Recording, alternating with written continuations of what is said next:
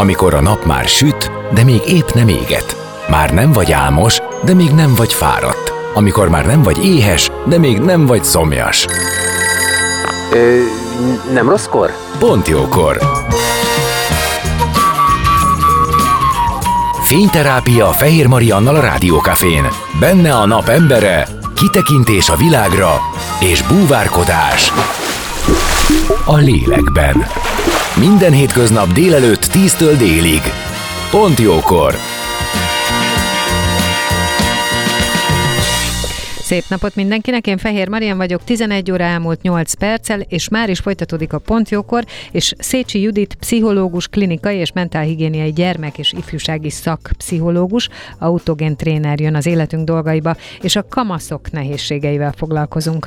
Szemlélet módját a családterápiában alkalmazott rendszerelmélet vezérli, azaz minden viselkedés probléma vagy tünet az egész családi rendszer jelzéseként értelmezendő, így megoldásában, a segítségnyújtásban is az egész rendszer működésének megértése, az erőforrások megtalálása az elsődleges cél. Zene után már is kezdünk, maradjatok ti is, sok mindenről szó lesz, ami sokatokat, illetve sokatok gyerekeit érintheti.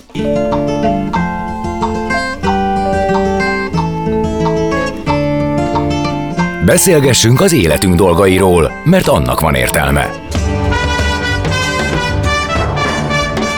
Színház, zene, életstílus, kitekintés a világra és búvárkodás. A lélekben. Pont jókor. Fehér Mariannal a Rádiókafén.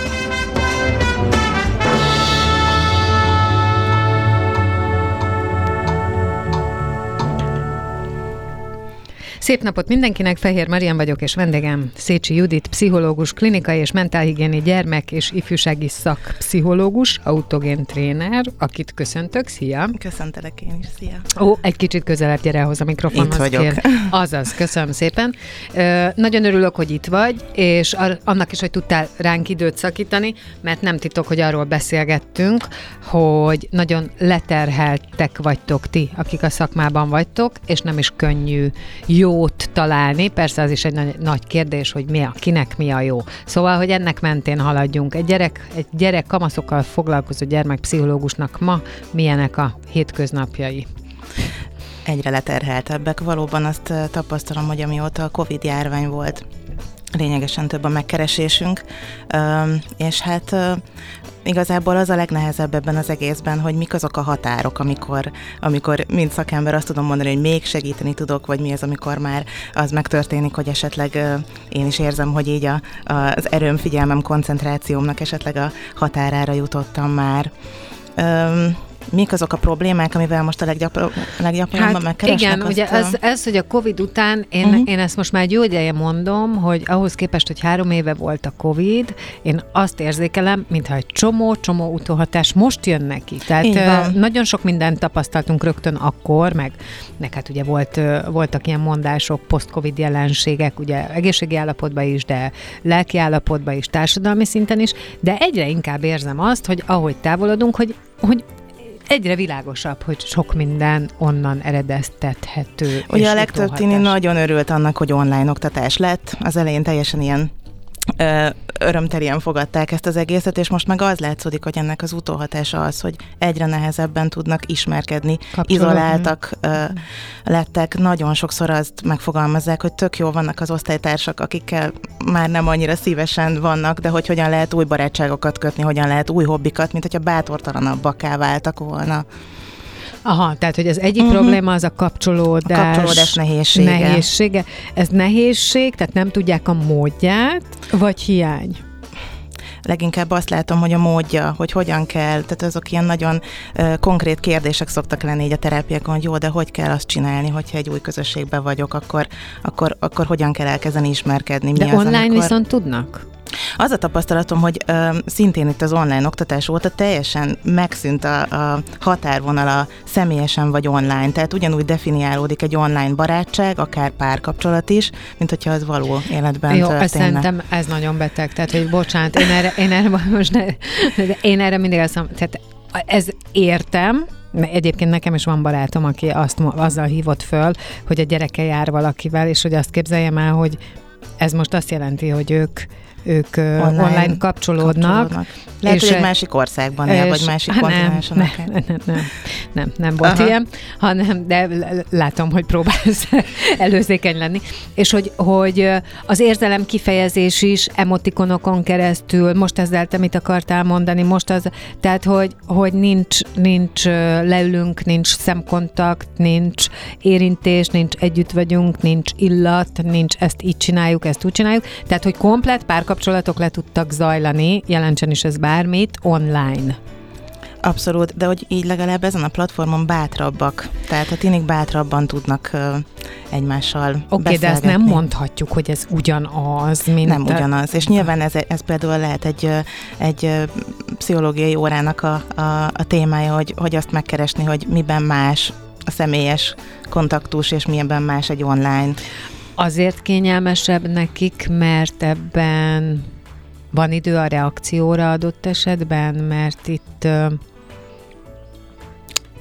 nem, nem tudom, próbálom keresni, hogy mitől lehet kényelmesen, mert nem amiket mondanék, az nekem mind a van kényelmetlenség. Idő, van idő végig gondolni, tehát hogy egészen más a, a tiniknek az észjárása, igen, van idő arra, Akkor hogy... Akkor kapcsolódok be, mikor akarok. Amikor én akarok, igen, végig tudom gondolni, hogy mit fogok leírni, Uh-huh. Vannak dolgok, amiket tényleg akár egy emotikonnal vagy egy képpel ki tudok fejezni, olyan érzést, amit mondjuk nehezen tudok kimondani. Egyáltalán az érzelmeknek a verbalizálása tök nehéz sokszor. Okay. És azért a Covid három éve volt, tehát azért a kamaszok nem három évesek. Tehát, hogy hol csúszott el, hogy a mai kamaszok kevésbé tudják kifejezni az érzéseiket, kevésbé tudják elmondani, szavakba önteni, ne adjék annak, akinek szól odaadni ugye azért ez az online világ, ez nem, nem csak az online oktatással kezdődött, azért már előtte egyértelműen látszódott, hogy itt a, az Instán és egyéb uh-huh. Snapchat és egyéb appokon élték a fiatalok a, az életüket. Inkább ez fokozódott ezáltal, Persze. tehát hogy sokkal kevésbé fogok, vagy szív, mennek szívesen el mondjuk találkozni, hogyha be tudom nyomni a, nem tudom én, a tabletemen a, azt az appot, és akkor ott, ott kezdek el beszélgetni a másikat. Tehát, hogy inkább ezt csinálják szívesen, mint hogy Tehát összeülnek a...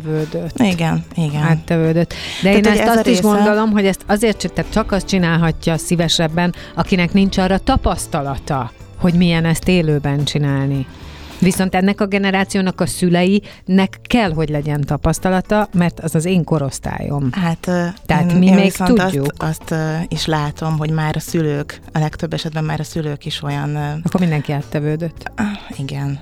Uh-huh. Tehát már a szülőknél is ott van. Mondjuk belegondolunk abba, hogy kinek milyen a tartalommegosztási kultúrája, hogy miket rakja a Facebookra, vagy az Instagramra a családjáról. Tehát, hogy már ott is megfigyelhető ez az ilyen online világba áttevődés, mennyire osztom meg a privát szféráját a családomnak, a családtagjaimnak.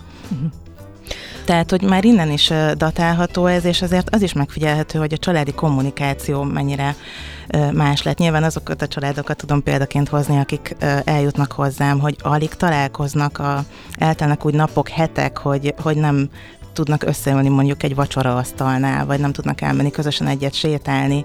Ha nem találkozom a családtagjaimmal, akkor nem is nagyon tudok ráérezni arra, hogy ki hogy van.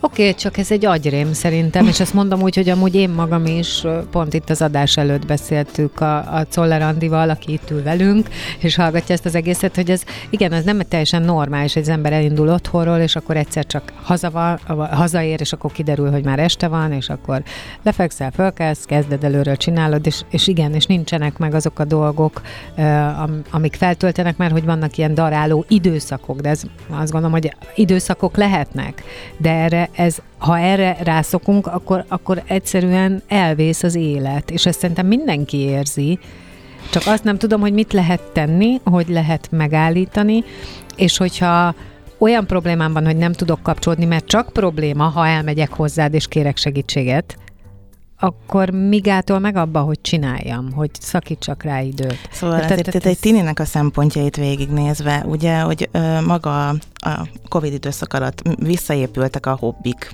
A legtöbben ugye nem tudtak mondjuk sportolni, járni, vagy Azt bármilyen az, más az, igen, az hobbit űzni. Azóta nagyon nehezen kapcsolódnak vissza ezekbe, amik korábban igen. tök jól ment. Mellette nagyon-nagyon sokan nagyon szorgalmasan igyekeznek teljesíteni az iskolában. Azért egy gimisnek manapság olyan terheket kell cipelni, ami tényleg extrém. Tehát, uh-huh. hogy még akik esetleg otthon nem is szívesen tanulnak, azért 7-8 órát letolni egy nap, utána még esetleg elmenni valamilyen uh-huh. zenei vagy, vagy nyelvkülön órára, ez annyira hát annyira irreális leterhelés, ezért ne felejtsük el, hogy pont ez az az időszak, amikor a személyiségfejlődés ott tart, hogy, hogy a leginkább pszichés megterhelés az, hogy ott keresik a, az identitásukat, milyen vagyok én, olyan agyi változások is vannak egy gyerek életében, akkor, amikor a, igazából a legkevésbé alkalmas, mint pszichésen, mint uh, kognitíve arra, hogy ilyen, ilyen erőteljes terhelés alatt legyen. Ez egy teljes őrület. Erről mindig megfeledkezünk, pedig... Uh, Persze. Igen, meg arról szoktunk egyébként megfeledkezni, hogy sok esetben a kamasznak a legnehezebb önmagával együtt lenni a és akkor saját ebben hormonális változás, tehát hogy nem érti, mi történik vele, nem bírja magát elviselni, és akkor még lehet, hogy kívülről is kapja. És akkor a sokféle elvárás mellett a igazából pontosítanám a korábbi mondanómat. A kapcsolódásnak talán a vágya, vagy valami ilyen kis forrása ott van, de hogy fogalmam sincs, hogy hogyan csináljam, a saját érzéseimet sem feltétlenül tudom egyértelműen beazonosítani. Bizonytalan vagyok, elzárkózom a családomtól, Szóval ez egy nagyon nehéz így élni. Azt elhiszem, és azt is elhiszem, hogy ez a családnak is, és mhm. azért próbáltam én egy kicsit pont a család a szemlélet miatt behozni azt a vonalat, hogyha a szülők is jönnek, mennek folyamatosan, elfoglaltak, mindenki elfoglalt, és a család szana és szét van, és tényleg nem találkoznak egymással, akkor, akkor azért ez a rendszer meg tud dőlni, meg tud fel tud bojdulni, nem? Felbojdul, vagy elcsúsznak a szerepek. Nagyon sokszor mm. történik az, amikor mondjuk tényleg az egész család működésére egy rápillantunk egy-egy órán, kiderül, hogy teljesen elcsúsznak a szerepek. Vannak Aha. gyerekek, akik kifejezetten szülői szerepbe kerülnek, van olyan szülő, aki mondjuk éppen valamilyen saját uh, életkrízisből kifolyólag esetleg uh, nem valamelyik gyerekét nem lát rá, vagy valamelyik gyermekét velosztja meg azokat a dolgokat, ami Oh, Tehát erre ez vannak, annyira gyakori egyébként, igen, igen hogy, hogy összemossa, nem, nem feltétlenül tudja, hogy hol van a határ a, abban a témában, a gyerek terhelhetőségében. És akkor ugye ez csak nehéz. egy pillanatkép, de hogy ennek milyen hozadékai lehetnek, tehát hogy innen egy csomó mindenféle olyan probléma indulhat el, ami aztán mondjuk manifestálódik egy olyanba, hogy aha, itt van ez a tini, aki, aki ilyen meg olyan elviselhetetlen, vagy, vagy nem tudom én, nem akar foglalkozni a sulival, vagy éppen étkezési zavara lesz, vagy éppen falcolja magát, tehát hogy azok mindig a felszíni tünetek. Én azt szoktam mondani, hogy igen, rendkívül félelmetes ezek közül bármelyik is, de hogy mindig azt kell megnézni, hogy mik azok a búvópatakok, amikből az adott tünet például táplálkozik. Na, és erre kell a jó pszichológus, uh-huh. mert hogy ahogy mondtad, igen, búvópatak, bármi lehet mögötte. Egy önbántalmazás, egy étkezési zavar, viselkedés zavar mögött, bármi lehet. Szerintem az egyik legnehezebb dolog lehet a szülőnek azt azzal szembenézni, hogy ebbe ő biztos, hogy benne van. Már pedig benne van. Ezzel nagyon nehéz szembenézni. Hát én ebbe biztos vagyok, a... hiszen a két dolgot tudok elképzelni. Az egyikat full, full leviszem magam nullára, mínuszra, én tettek mindenről, és ugye az bénít meg, az a fájdalom, hogy én tettek róla, de nem tudok mit sem. A másik pedig a hárítás és akkor az bénít meg. Tehát, hogy Azért fantasztikus kiegyens... a rendszer szemlélet, amit így a családterapia képvisel, hogy soha nem azt keresünk, hogy ki az oka annak, hogy ez az egész megborult, hanem egy, egy bármilyen tünet képzésben minden egyes családtag valahogyan részt vesz. És ez a lényeg ebben. Azért fontos, hogy ezt elmondtad, mert amiről én beszélek, az pont az az időszak, uh-huh. amíg még nem jutunk el szakemberhez. Uh-huh. Tehát szerintem az, amit én mondok, a ön, önmagam hibáztatása, vagy a teljes hárítás, az mind bénító hatású, és nem jutok el egy szakemberhez, aki aztán majd elmondja nekem, hogy figyú, ez biztos, hogy nem egyedül csináltad, de ezt, ebbe többen vagytok, és meg kell nézni, hogy ki és hol Nehéz, amire el. oda eljut egy család, Igen. tele vannak ellenállása, viszont amikor ezt így meg tudják érezni, akár már az első ülés után is, hogy ja, de tök jó, mert hogy itt tényleg nem az van, hogy majd meg kell találni, hogy na ki volt az, aki itt a fő, fő gonosz, aki miatt itt minden történik onnantól tök jó, tök jó el tud indulni a folyamat. Sokszor egyébként a, a tinik a leginkább ellenállók, de hogy megyek én családterápiába, és számtalan olyan példa van, amikor aztán a, ők igénylik, hogy menjen tovább, tovább, mert hogy egyre mélyebb rétegekbe lehet belemenni, rálátni, tehát hogy ez nagyon felszabadító tud lenni. Ugyanakkor azt is gondolom, hogy meg kell előzni egy úgynevezett szenvedés, tehát hogyha nincs ez a uh-huh. szenvedés nyomás, így hívja a pszichológia az elején, akkor viszont változás se lesz. Tehát amikor így ilyen aránylag így elműködget egy család, még éppen nem annyira rosszul, még nem, nem is jól, még nem fáj annyira, akkor, akkor esetleg megérkeznek akkor is a terápiába, de akkor valódi változás mm, kevésbé jellemző, hogy, hogy ki tud alakulni. Nehéz, nehéz az a része, hogy sokszor úgy érkeznek meg hozzám a tinik, hogy van egy olyan elvárás így a család részéről, hogy ő vele teljesen egyéniben foglalkozzam, vagy foglalkozon egy tini pszichológus, de ezt abszolút ki kell, hogy egészítse időről időre egy ilyen családkonzultációs alkalom, és amin együtt meg tudjuk beszélni, hogy, hogy mik a tapasztalatok, ki mit tud tenni azért, hogy, hogy, hogy jobban funkcionáljon így az egész család. Ez nagyon lényeges. Hát hogy ne, de ehhez kell ugye, amit te is említesz, az, hogy mindenki ezt elfogadja, és akkor mindenki részt vegyen benne. Hogyha nem jutnak el szakemberhez, vagy hogyha nem hajlandó mindenki ebben részt venni, mert ez sem biztos, hogy a családnak a minden részt, vagy a család minden tagja hajlandó, akkor ö, szerinted mi tud ebből lenni? Mi tud lenni egy ilyen nehéz helyzetből? Tud ez tovább fajulni? Abszolút. Hát amikor mondjuk egy tini annyira lefogyasztja magát, hogy mondjuk már kórházba kell kerülnie, vagy, vagy, vagy esetleg úgy falcol, hogy, hogy összeesik, mert olyan vérveszteséggel jár, akkor ezek annyira SOS jelzések, hogy, hogy utána mind valamilyen szempontból mindig lépnek de a van, családok. De van, aki eljut idáig. Bizony, Mert egy kicsit a, a kérdésem egyébként arra vonatkozott, uh-huh. de, de hogy de megválaszoltad bizonyos szempontból, tehát hogy vannak-e olyan nehézségek, jelenségek, amelyek adódnak az életkorból, tehát a, nem tudom, a környezeti sajátosságok, de amin aztán előbb-utóbb önmagunkat túlsegítjük, tehát így, így értettem, hogy... Hát, hogyha eszkalálódik a helyzet, akkor mindenképpen kell ott külső Tehát, hogyha ilyen erős tünetek vannak hm. már, ami, ami az önbántalmazással függ össze, vagy önbántalmazás, akkor, akkor azért te azt gondolod, hogy közbe kell lépni mindenképp? Sajnos, mondjuk, hogyha a faltolásról, önbántalmazásról beszélünk, bizony van egy csomó olyan tini, aki ezt így valahogyan így átvészeli így a tinédzser korában, de ugye nem az a lényeg, Ezt hogy... miért csinálják? Nagyon sokrétű oka lehet ennek is, tehát hogy nincs itt egy ok, ami miatt valaki falcolóvá válik. Vannak olyan hát kiváltó élethelyzetek, meg vannak olyan akár családi vagy egyéni jellemzők, amik így együtt tudják ezt kialakítani. Ami így nagy általánosságban tapasztalat, hogy, hogy hogy valami fajta vagy negatív érzelem, vagy szorongás, vagy valami, valami indulatiság van mögötte, ami már egy ilyen, ilyen nagyjából definiálatlan masszaként ott van egy fiatalban, és akkor így ennek a nem megragadható volt, csak hogy érzem, hogy van egy ilyen mindent átható, ilyen, ilyen diffúz valami rossz érzés bennem, akkor, akkor gyakran próbálkoznak ezzel, hogy, hogy valahogyan kivezetik, leföldelik magukból ezt az egészet. Minden esetben komolyan kell venni, azzal együtt, hogy hogy mégiscsak finoman kell hozzáállni, tehát hogyha esetleg kiderül egy családban, hogy egy, egy tini rendszeresen vagdossa a karját vagy egyéb testrészét, akkor az nem jó, hogyha egy ilyen nagyon erőteljes reakciót kap, mert ugye az a, egy ilyen negatív visszacsatolásként ő is elkezdi esetleg bűntudatot érezni, vagy még inkább magába próbál zárkózni, és akkor ez folyamatosan tovább táplálja azt, hogy egyre nagyobb valószínűséggel egy következő negatív élmény világban megint elkezdi vagdosni magát. Ah, tehát ez valamilyen uh-huh. válaszadás a részéről, vagy valami fajta reakció, valami fajta, így van. Ah, vagy pedig egy nagyobb fájdalom okozása, uh-huh. hogy el Inkább úgy mondanám, hogy egy másfajta. Másfajta. Uh-huh.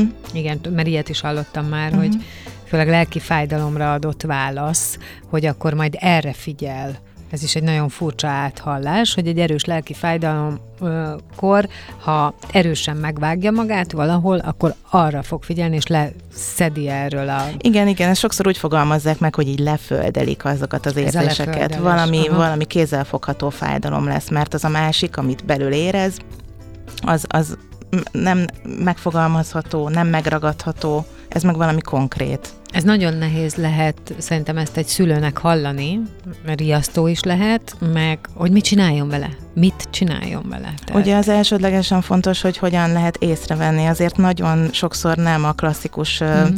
alkar uh-huh. vagdosás történik, hanem nyilván azért, mert ez egy ilyen rejtőzködést jár együtt, egyéb más test, testrészeken szokták uh, uh, falcolni magukat a fiatalok. Tehát hogy az is nagyon fontos, hogy ez fel tudjon tűnni. Nyilván a pszichológusnál ott van a nagyon fontos dolog, ami a tinikorban extrém mm, fontos, hogy hallják, vagy tudják, hogy nyilván a titoktartás köt minket, de az elején mindig megbeszéljük, hogy vannak dolgok, amik uh-huh. feloldanak minket a titoktartás alól. Például, például hogyha veszélyben Például, van. hogyha kiderül az, hogy, hogy önsértő viselkedés, és hogy én mindig el szoktam mondani a tiniknek, hogy próbáljuk meg ezt az egészet úgy felfogni, hogy ez onnantól hogy a családban egy közügy, és hogy nem azért, hogy, hogy nyomozgassunk utána, hanem esetleg, hogyha bajba kerül, mert erre gyakran van példa, hogy mondjuk túlszalad az a penge, vagy, vagy, vagy, vagy mondjuk begyullad az a seb, amit takargat, akkor, akkor az jó, hogyha arról az anyu meg az apu tud. Mindig ez a, nálam ez a protokoll, hogy, hogy erről tudjunk együtt, közösen, és hogy akkor nyilván az egy jelzés, hogy most éppen gyakrabb vagy ritkábban történik meg, de hogy erről tudjunk együtt én is tudjak róla, a szülők is tudjanak róla. Tehát, hogy ez legyen ez az irány. Nehéz, ez nagyon nehéz. Nehéz, uh, és biztos nagyon riasztó is. Nagyon, még uh, így hallgatni is, uh, úgyhogy nem vagyok érintett, de hát környezetemben vannak uh, ismerőseim, ahol, ahol van érintettség, és látom a kétségbeesést. Lehet azt mondani, hogy egy idő után erre egyébként rá is tanulnak, tehát, hogy ez Abszolút. egy hozzászokás lesz? Abszolút. Kialakul szokásként. Függés. Így van, így van. Csodás. Uh-huh. És akkor az a nehéz része mondjuk egy terápiának, amikor már szépen fel tudjuk azt térképezni, hogy mik a forrásai, mikből táplálkozik, mik azok a rossz érzések, uh-huh. azonosítjuk őket, kimondhatóvá válnak, de sokszor addigra már olyan erősen meg befészkeli magát ez a Igen, szokás egy gyereknek a viselkedés repertoárjába, hogy abból nehéz így ö, így, így kitalálni, viszont, viszont egyébként aztán, amikor így szépen így stabilizálódnak az érzelmek, akkor, akkor szépen ki is kopnak ezek a, ezek a fajta önbántó rituálék. Ez jó hír. Na, zenélünk, és aztán jövünk vissza, folytatjuk a beszélgetést. Vendégemmel Szécsi Judit, pszichológus, klinikai és mentálhigiéniai gyermek és ifjúsági szakpszichológussal. Maradjatok ti is.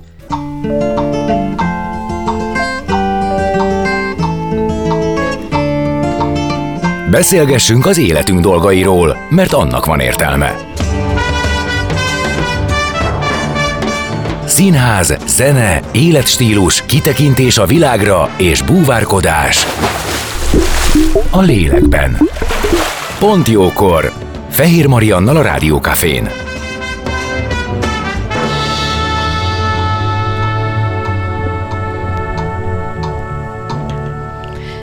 Szép napot mindenkinek, én Fehér Marian vagyok, és vendégem továbbra is Szécsi Judit, pszichológus, klinikai és mentálhigiéniai gyermek és ifjúsági szakpszichológus, autogén tréner, és a kamaszok dolgairól beszélgettünk. Azt hiszem, hogy most így feltérképeztük azt, hogy szóval van egy csomó nehézség, Bizony, ami igen. adódik az online életből, adódik a Covid okozta posztraumás állapotból, leginkább a kapcsolatteremtés az, ami nehéz, illetve az, hogy az online térből kijöjjenek, és ezt a valódi életben csinálják, nem nagyon tudják, hogy ezt hogy kell. Egyébként azt is mondtad, hogy a mintájuk is egyre inkább az, hiszen mi az ő szüleik, vagy tehát az én generáció generációm is egyre inkább benne van abban, hogy online egy csomó mindent el lehet intézni, ami kényelmes, meg jó, meg szuper sok esetben, csak igen, valóban azokat a képességeket koptatja, meg azokat a, az erősségeket, hogy hogyan reagálunk egy normál helyzetbe, hogyan barátkozunk, és így tovább.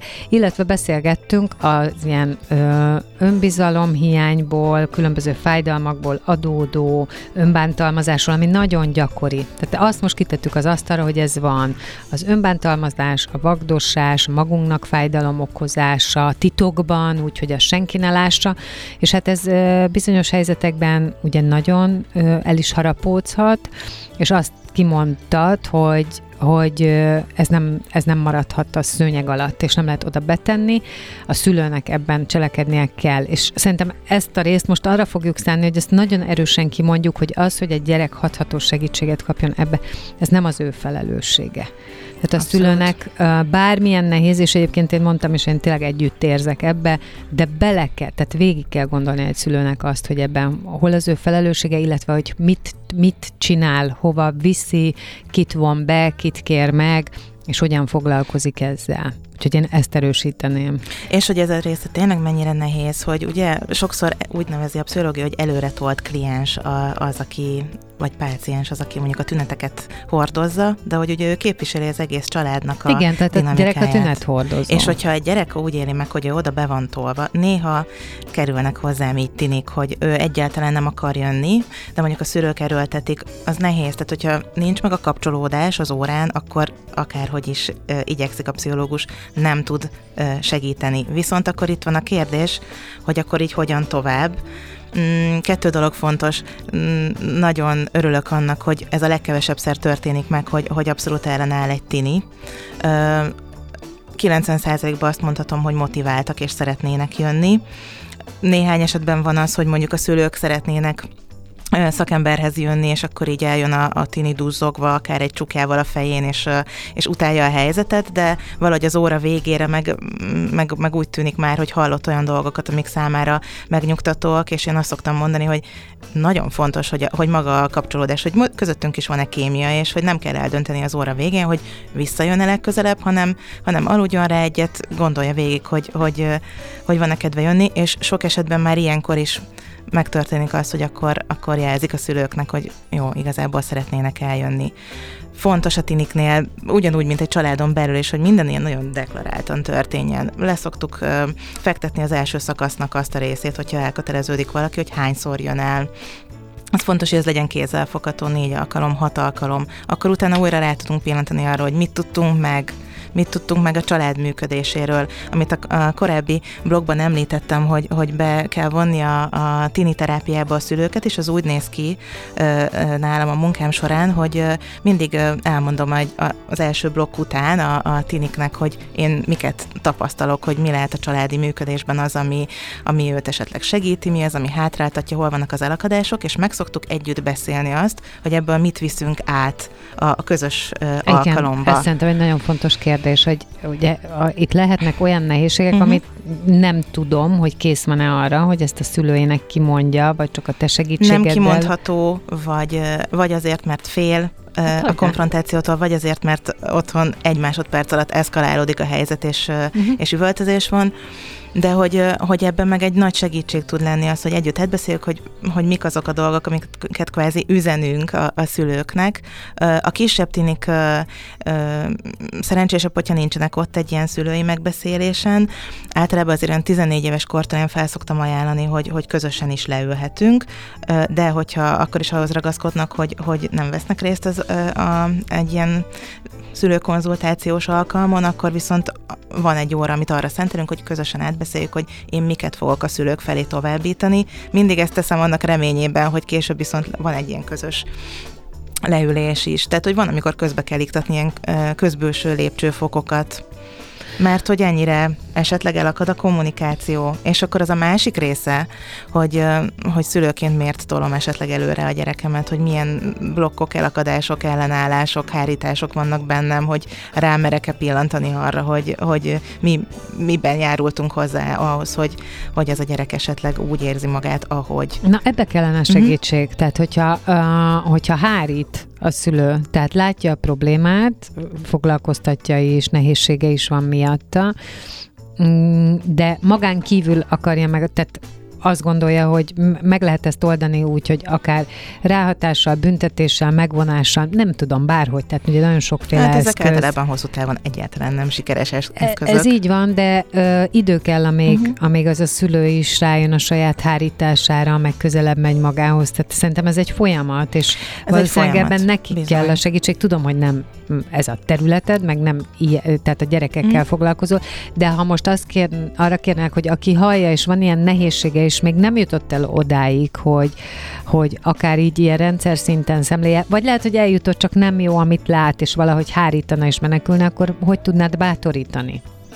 Például, hogyha kap egy visszajelzést egy ilyen szülőkonzultáción egy szülő, és azt érzi, hogy nagyon sokan ilyenkor egyébként akár indulatossá vagy dühössé is válnak, tehát hogy abszolút hát, hogyne, egy hogyne. jellemző dolog, hogy megjelenik ott akár a pszichológussal szemben hogy? is egy ilyen nagyon aktív mhm. ellenállás, hogy, hogy most itt mi is történik, én kapok itt egy ilyen, ilyen uh-huh. utasítás csomagot, na de meg hogy... mit maga és, rólunk, igen, hogy igen. meg egyébként is ezt Bár mindig hangsúlyozom, hogy, hogy, a, hogy itt egy, egy témunka van, tehát én el tudom mondani a szakmai részét, a másik oldalról viszont hozzá ők ismerik a legjobban a gyereküket, tehát hogy azt a részét meg ők tudják hozzátenni. No, de hogy, hogy ezek után, a szülői megbeszélések után gyakran szoktam javasolni, hogy egyéni terápiába például menjen el valaki.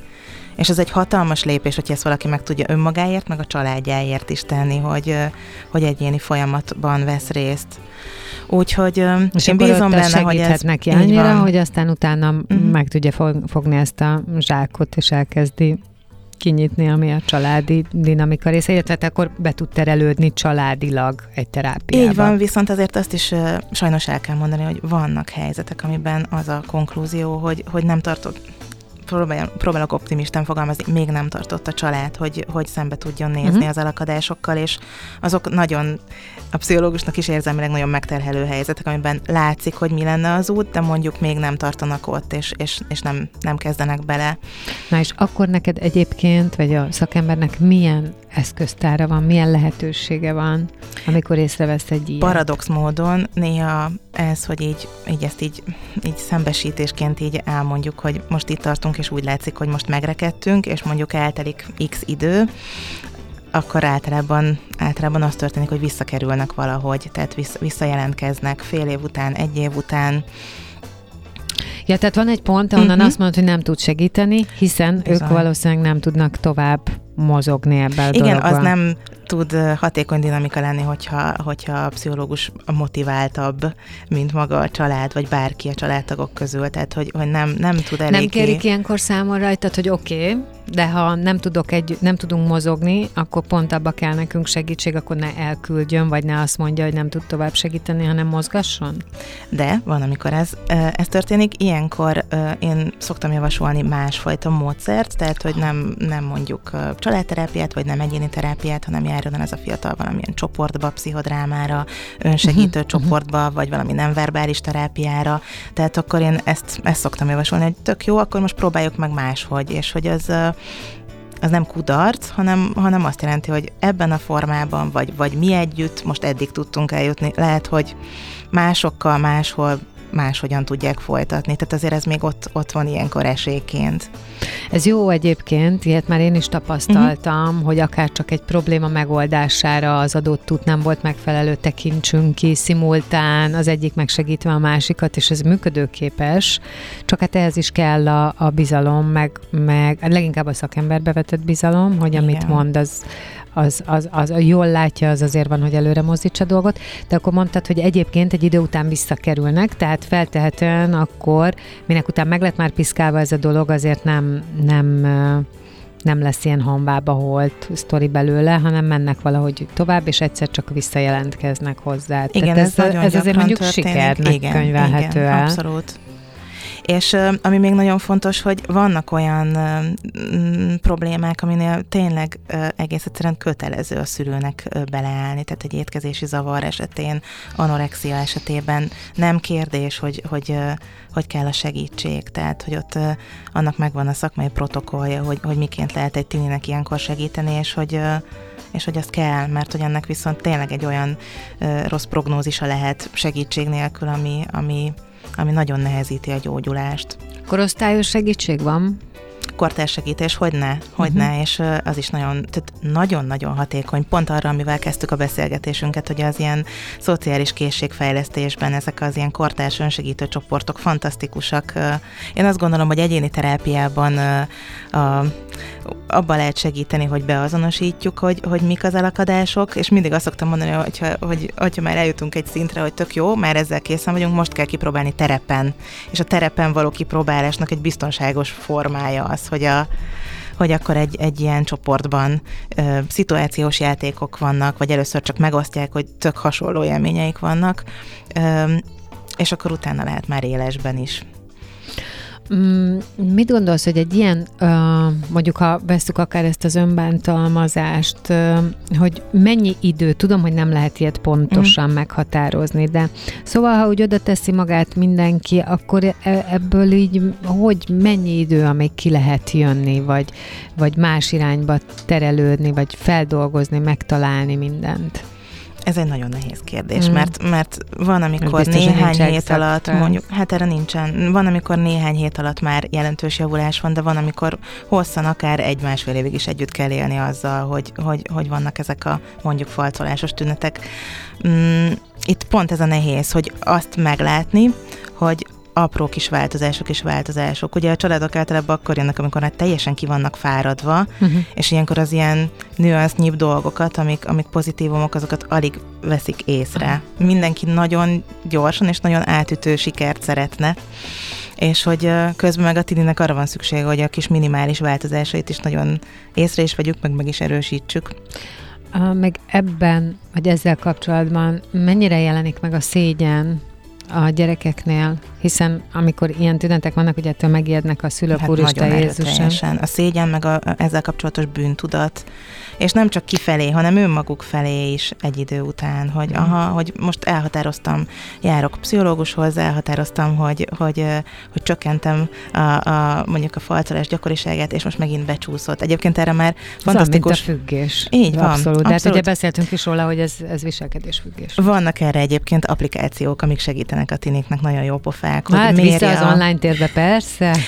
De hogy azért Értem. nem ördögtől való, tehát hogy vannak dolgok, amik nagyon nagy segítséget tudnak nyújtani. Méri azt, hogy mikor volt a legutolsó vágás, rá tud pillantani egy ilyen kis órára, ami mutatja, hogy tök jó, már egy hete, nem, már, már nyolc napja nem, lehet, kapnak hozzá mindenféle ilyen kis pozitív idézeteket, tehát hogy ezek annyira uh-huh. olyan kis egyszerű dolgok, de mégis annyira sokat jelentenek. Persze, hát nyilván vannak, a, uh-huh. vannak az online térben, van egy csomó minden ugyanúgy, hogyha ha mindenki, ugye ezt ma már mondtam, hogyha társadalomban mindig mindenkinek az erősség minőségére koncentrálnánk, akkor egy jól működő társadalomban élnénk. Hogyha az online térnek is azokat részeire fókuszálnánk, amik a segítségünkre vannak, nem amik behúznak, meg megváltoztatnak, meg függővé tesznek, akkor azért ez nem egy rossz dolog feltehetően, csak Ugye itt a határokat nem tudjuk. Szóval, hogy így türelem, nagyon nagy türelem kell. Ha belegondolunk mondjuk, hogy egy tünet kialakulása mm, igen, igen. milyen hosszú volt, mi volt ez a folyamat, hány év, akkor ugye utána nem is lehet azt verni, hogy mondjuk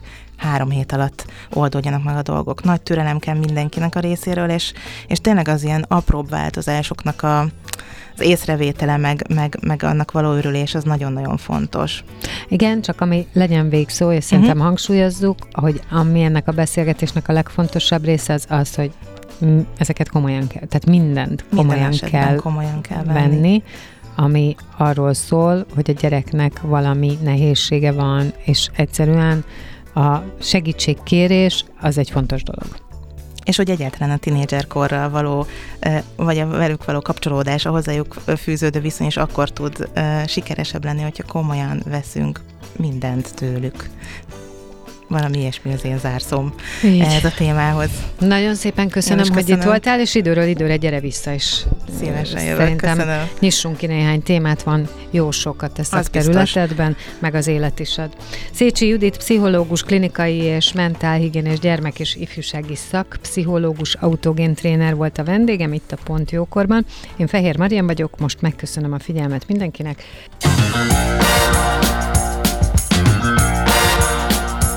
Dél van. Pont jókor. Azaz most ér véget Fehér Maria műsora. De minden hétköznap tízkor gyertek, a cipőt sem kell levennetek, csak ha akarjátok.